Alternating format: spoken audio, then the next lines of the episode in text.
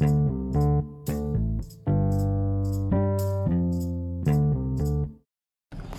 วัสดีครับ วันนี้มาฟังพอดแคสต์ของตั้งอธิราชใจดี เป็นพอดแคสต์ที่โฟกัสเกี่ยวกับความมีวินัยและการมีชัยชนะเล็กๆน้อยๆในแต่ละวันหรือเรียกว่า small win ในช่วงเวลาวันศุกร์กับวันเสาร์นี้นะครับ วันที่ 7 กับวันที่ 8 เนาะ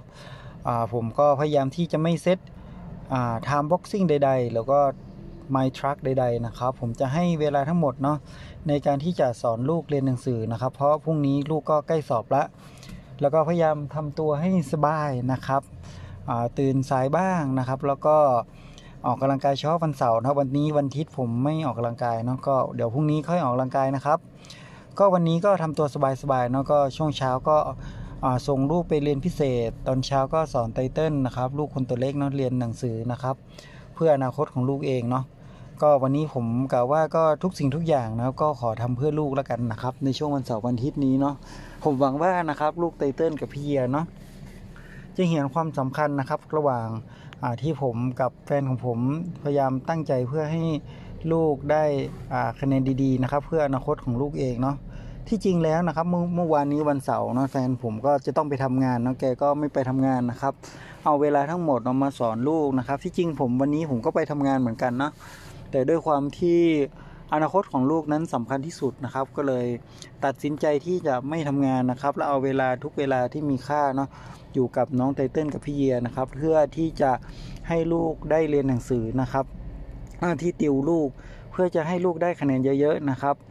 หวังว่าการกระทำอย่างนี้ของผมกับแฟนน่าจะมีสิ่งที่สำคัญที่สุดนะครับ งานต่างๆ ในบริษัทนะของผมจริง ๆ ก็ยุ่งนะครับ จริง ๆ วันนี้ที่บริษัทผมก็มีงานยุ่งมี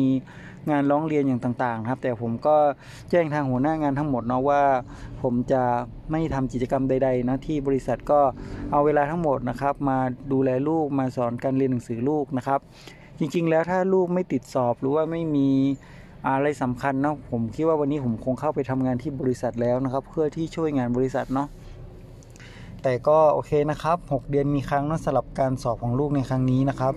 หวังว่าขอให้ไตเติ้ลกับพี่เยียนะครับ ตั้งใจเรียนตั้งใจสอบนะครับ ลดเวลาการเล่นเกม ลดเวลาการดูทีวีอะไรต่างๆ ลดลงนะครับ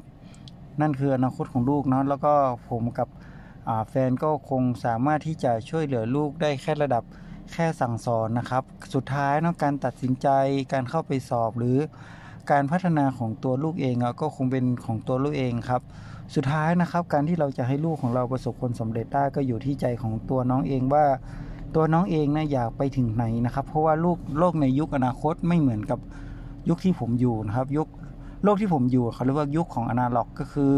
เป็นทั่วไปนะครับ แต่ยุคอนาคตเนี่ยเป็นยุคของสารสนเทศนะที่จะต้องมีเครือข่าย network มีความเชี่ยวชาญกันด้านการสร้างหุ่นยนต์ แล้วก็สร้าง เกี่ยวกับโครงข่ายต่างๆ ของอิเล็กทรอนิกส์นะครับ การที่เรา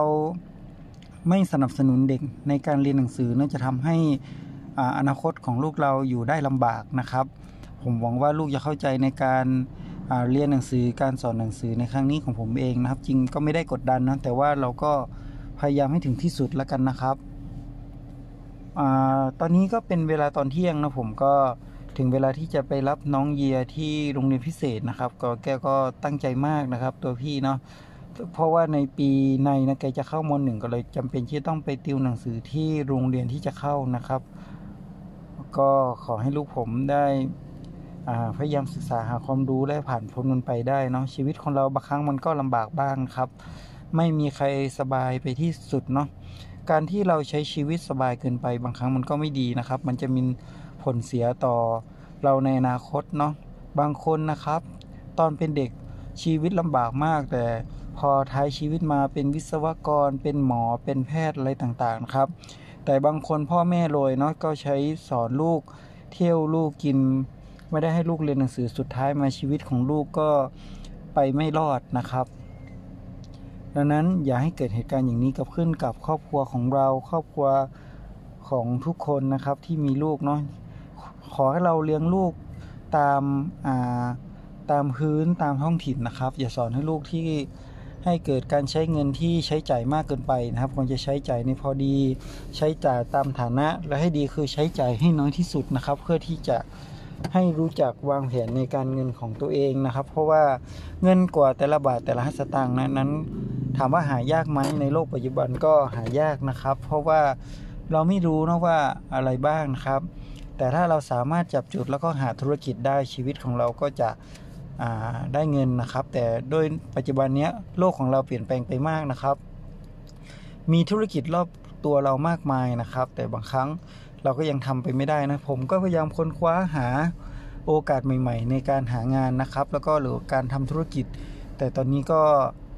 พยายามอยู่อย่างนี้ไปก่อนนะครับ ตอนนี้ก็ต้องดูแลลูกแล้วก็ดูแลครอบครัวเนาะ ทุกคนมีลักษณะชีวิตที่แตกต่างกันไปนะครับ ผมคิดว่าถ้าเรารู้จักความพอดี รู้จักเป้าหมายของตัวเองที่ชัดเจนนะครับ ผมเชื่อว่าคนนั้นก็จะมีความสุขในทุกวันครับ อย่าลืมนะครับ การใช้ชีวิตให้มีความสุขทุกๆวันนะครับ อย่าโกรธแล้วก็อย่าโทษคนอื่นนะครับ ชีวิตเราเราเป็นคนกำหนดเอง อนาคตของเราเราเป็นคนกำหนดเองอ่า ความประสบผลสำเร็จในการทำงานก็อยู่ที่ความมุ่งมั่นในการทำงานของเราเอง หรือการเรียนที่เราจะให้ประสบผลสำเร็จ หรือได้เกรดได้ได้รางวัลที่ 1 หรือเป็นผู้ประสบผลสำเร็จในการเรียนก็อยู่ที่ตัวของเราเองทั้งนั้นนะครับ คนที่ลอยล้นฟ้าจะให้มาจับวิ่งเพื่อให้สุขภาพแข็งแรงก็ไม่มีเนาะทุกคนก็ตายกันได้ทั้งหมดนะครับ สุดท้ายก็คือกลับสู่สภาพคือตายกันนะครับ อย่างที่พระพุทธเจ้าสอนนะไม่มีใครที่จะชนะ ความตายได้นะครับ ความตายคือสิ่งสุดท้ายของชีวิต ดังนั้นขอให้ใช้ชีวิตปัจจุบันอย่างมีค่า และใช้ทุกวินาทีให้มันมีค่ามากที่สุดนะครับ วันนี้สวัสดีครับ